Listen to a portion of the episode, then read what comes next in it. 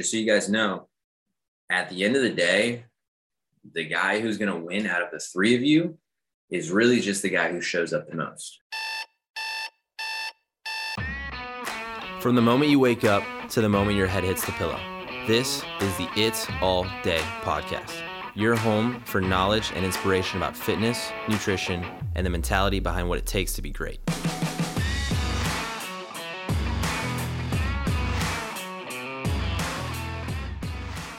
What is up, guys? Welcome to another episode of the It's All Day podcast. And today we're going to be talking about a couple different updates, insights um, as to what's been going on with like different clients I have in person, some of the realizations they've been having, and then some of the realizations I've been having in the process of coaching them. So, if you guys don't know, I coach about half my clients online and half of my clients in person. Most of my clients that are online are weight loss specific clients. So if you're someone listening to this and you are looking to lose a little bit of weight, whether it's 10, 15, 35 pounds, hit me up. I've got probably three more spots open for some online coaching at the moment. And then in person, I coach people either they're athletes or there's somebody who is struggling with some sort of knee pain issue. So my athletes that come in, some of them either have um, knee pain issues or they just want to strengthen their legs to prevent and avoid any future potential injuries that they may have. And then I've also got um, a couple different ladies who either have a full knee replacement. I have another lady client, she has two torn meniscus my mother who trains with me she has like two torn rotator cuffs so i'm working shoulders with her. Um, so i've got a lot of hands-on people in the gym that i train every single day and then i've got my online clients that i check in with weekly. So some of the biggest things i've seen with the people that have been training with me in person. In the beginning when i moved into this new spot with my buddy kevin who actually owns this house uh, shout out Kevin for letting me turn his garage into my gym. So stoked on that. Um, when we first started, a lot of the people that started to work out were just a lot of my buddies from high school, buddies from back home who kind of always said they wanted to work out. And with me moving back in town, I've been back home for probably two years now. I used to live up in Ormond last year by myself. And then I moved down one city to Port Orange this last year um, and living here and being able to have a lot of my high school friends, um, guys that were either just schoolmates or guys that played soccer with me back in the day, having a group of guys around has been super beneficial for my own training. So the lesson one is just really trying to find an environment and a group of people who can push you on the days when you're not feeling super energized. There has been days when I go out to the garage and I've trained people in the morning. I've talked to my online people in the afternoon, and then I got to train in the afternoon myself with my friends. And I'm sure they've noticed days when I'm dragging ass a little bit because I notice days when they're dragging ass a little bit. And hopefully, one of us is fully energized. Because if one of us is fully energized, that energy that they give off can then radiate to the rest of us in the room and it can really help liven the environment and get you through workouts you wouldn't typically do on your own. So finding an environment, if it's not like a specific gym, it's like getting a gym partner. The value of having somebody there to keep you accountable. There's been times when either some of my roommates, my roommate, or my friends have not showed up to work out a couple days, and all I got to do is send a message and I go, "Hey, where where have you been?" And back in the day, I'm sure they never had somebody to send them that message to tell them to get into the gym and to come work out. And I've started to notice we've I've probably been in this house for about nine nine months. So it's been about nine months, maybe eight. There's about one month when we all took off pretty heavily during Christmas time. So about eight months that my friends and I have had some pretty consistent workouts. Um, for me, I've been doing this for five, six, seven years. For my friends and the people that I've been training in the garage, this is probably one of the first times that a lot of them have been consistently working out for around eight to nine months. And I'm starting to notice the differences in their bodies. They're starting to notice the differences in their bodies. And even better, uh, third party, a lot of my neighbors have come up to me when I go for walks or if we're all pushing the sled down the street. And they will come up to me and they go, Hey, like, what are you feeding all of your people in the garage? Because we've noticed all of them are getting way bigger. Like your roommate's back is looking good. Like this dude looks huge. Like you're training a ton of studs. And they tell me that, they tell my friends that. And for my friends to hear that uh, affirmation of the hard work they're putting in is like now producing results that not only they see, but others see as well, which is what I really think a lot of us crave, um, has been a super rewarding thing for me to see. And in the beginning, one of the best things I did to get my friends motivated, and this is another good tip for any of you out there, is, and it's also partly the reason why most people hire a coach, is because I started putting a board out in the garage. So for my afternoon people that I train, the majority of them are just friends and family. It's pretty lax. It's one of my lowest um, paying tickets. They all pay a lot less than most of my other people, but most of my other people are doing one on ones and two on ones without me working out. My afternoon people are just friends and family. I write workouts for them. We all work out together. And at first, it was going well, but there was no accountability outside of myself for them to push themselves in the gym. So, what I introduced is the whiteboard. And the whiteboard has all of our workouts for the next four weeks. So, we go in four week blocks. And I'll write down all of the workouts we're to be doing. And every time you do your workout for that week, you're going to put your score on the board. And this does two things one, it's going to motivate them the next day or the next week that they hit that same workout because now they have a standard that they need to at least match. And if they don't match and they put a lesser weight on the board, then they're literally going in the wrong direction. So you might feel great this week. Let's say you're doing bench press, you hit 50s on the dumbbell, you're feeling great. Next week, though, let's say it's, you know, next Monday you're tired. Maybe you went out on the weekend. You didn't get a lot of great sleep on Sunday. And here comes Monday. And what feels like 50 pounds last week now feels way heavier. And you're struggling to hit the same weights. And you kind of want to do less weight. But because you have it on the board, you're now held accountable to at least hit 50s, even when you're fatigued. So that's part one that's great for the board. Part two is it allows my friends to have a little bit of competition, some friendly competition, because a lot of my friends are pretty close um, strength wise in their numbers. Some of them might be better at pushing, some might be better at pulling, some might be better at squatting and deadlifting, all these types of things. Everyone's got their thing they're a little bit good at, which is great for them to also understand and recognize.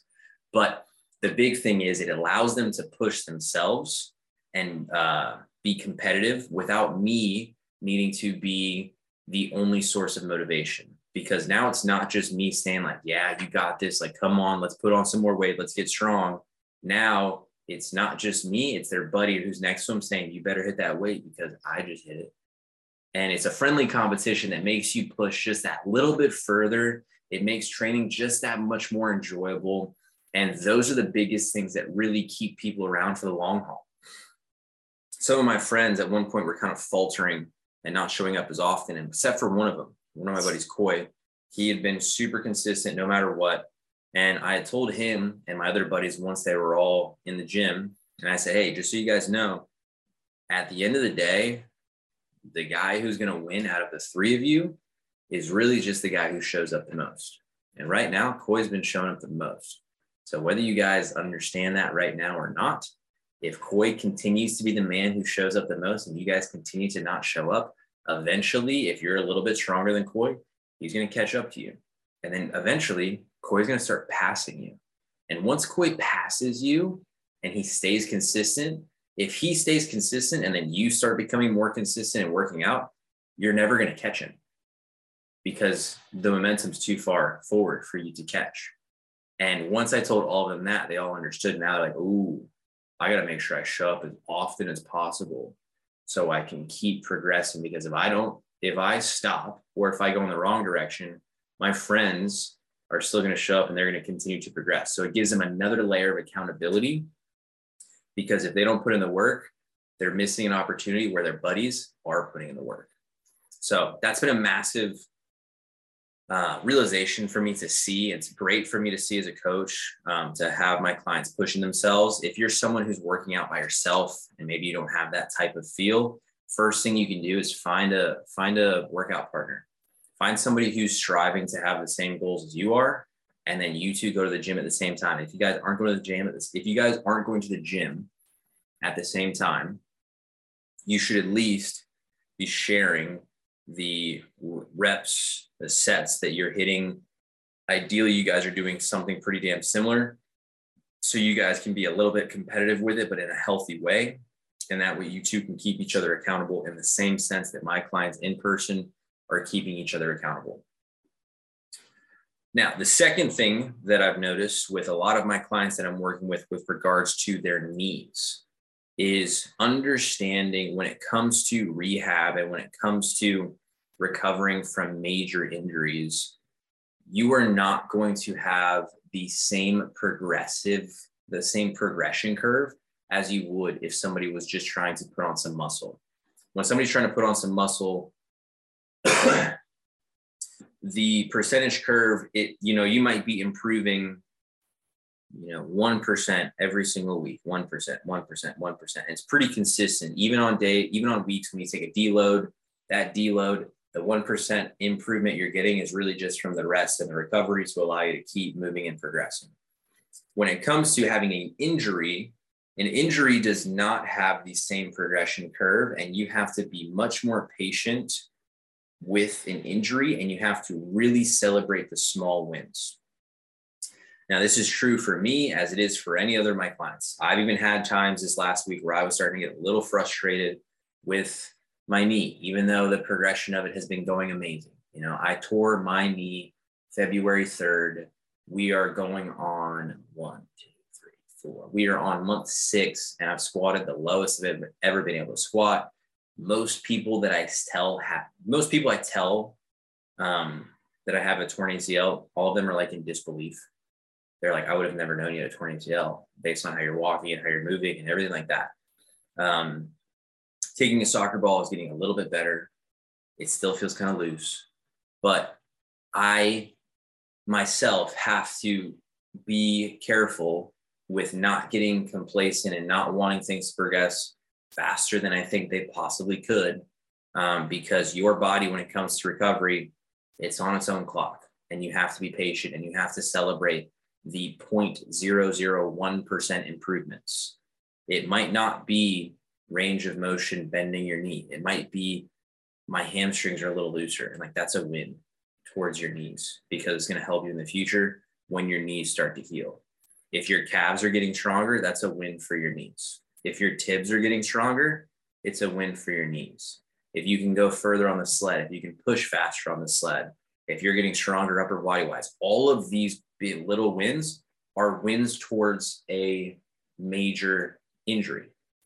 Because when the injury is happening, you can't just focus on the injury progression because it's going to be really, really slow. So you have to create other goals to keep your mind focused on progression. And throughout that time, your major injury will slowly heal, but it will only heal as good as you focus less and less on it. Um, doesn't mean you don't put all the work, but I'm talking about the mind focus that so many people put on it. I have clients that come in who have a full knee replacement and she's been three months post surgery and she's like frustrated that she can't like fully bend her knee. And I'm like, listen, I only tore my ACL and I'm six, I'm literally double the amount of time as recovered as you. And I can't bend my knee fully. So how on earth could you think that your knee is going to bend at three months? and it's a perspective. Uh, you know, I have other people that have also torn ACLs, sprained MCLs, ACL reconstruction surgeries, and as they're coming in at different times, it's I wish I was there faster. I wish it was done quicker. I wish I didn't have the pain. It's like I understand. I literally understand. I have a torn ACL as we speak. But you focusing on it not being healed isn't going to make it heal any faster. But if you can put your focus on improvement in other areas around the knee, in the upper body, in your nutrition, in your sleep, in your supplementation, in your friendships, in your mindset, all of those things, the more that you focus on improving those is going to give the major injury enough time to fully heal. And then out of nowhere, you'll be surprised. I've tried to really focus on my hamstrings getting stronger, uh, gaining flexibility in my quad muscle, not necessarily bending in the knee, but being able to do more of a couch stretch to open up my quad. And that's been, been able to help my knee get more and more of a bend. And then there was a day when I was training one of my in person clients. And as I was doing some like tactile feedback, touching different parts of their body to make sure they were focusing on movements, I didn't even realize that I went down into a squat to help him in his movement. And it wasn't until two hours later that I go, wait a second, I think I just squatted a second ago. And it's because I haven't been looking in the mirror every single day, checking the depth of my squat, because that would drive me insane because the progress would be so minuscule. Instead, I've been spending six months doing sled work, tibs, calves, step downs, Nordics, seated good mornings, sissy squats, everything that would generally strengthen my legs, my knees, my flexibility, my mobility. And then six months out of nowhere, when I wasn't even thinking of it, my body remembered that my knee has the ability to squat. And I was able to squat to a pretty solid depth to help my client, and I had no pain. And that was a humongous win. And I didn't get that until six months of like very, very, very small returns. So the second biggest insight I've been having with my clients in person is that when it comes to injury recovery, the recovery process is a lot slower than we all want it to be. And the more that you can find other goals to focus on while giving the major injury time to heal, I believe the faster your healing process will go. It's very much like when people say, that when you stare at a pot of water, it won't boil. But when you leave a pot of pot of water alone on a stove, by the time you come back, the water's boiling. But every time you stare at it and you wait for those freaking bubbles to come up, it takes forever. It's the same concept when it comes to having a major injury in your body. The more that you stare and measure and test that injured, uh, you know, knee, shoulder, hip, whatever it might be, the more frustrated you're going to get. So if you can find other goals, you will be able to progress a whole lot faster. Um, and those are the two biggest insights I've been having recently with my in person clients. So that is today's show. I hope you guys enjoyed it.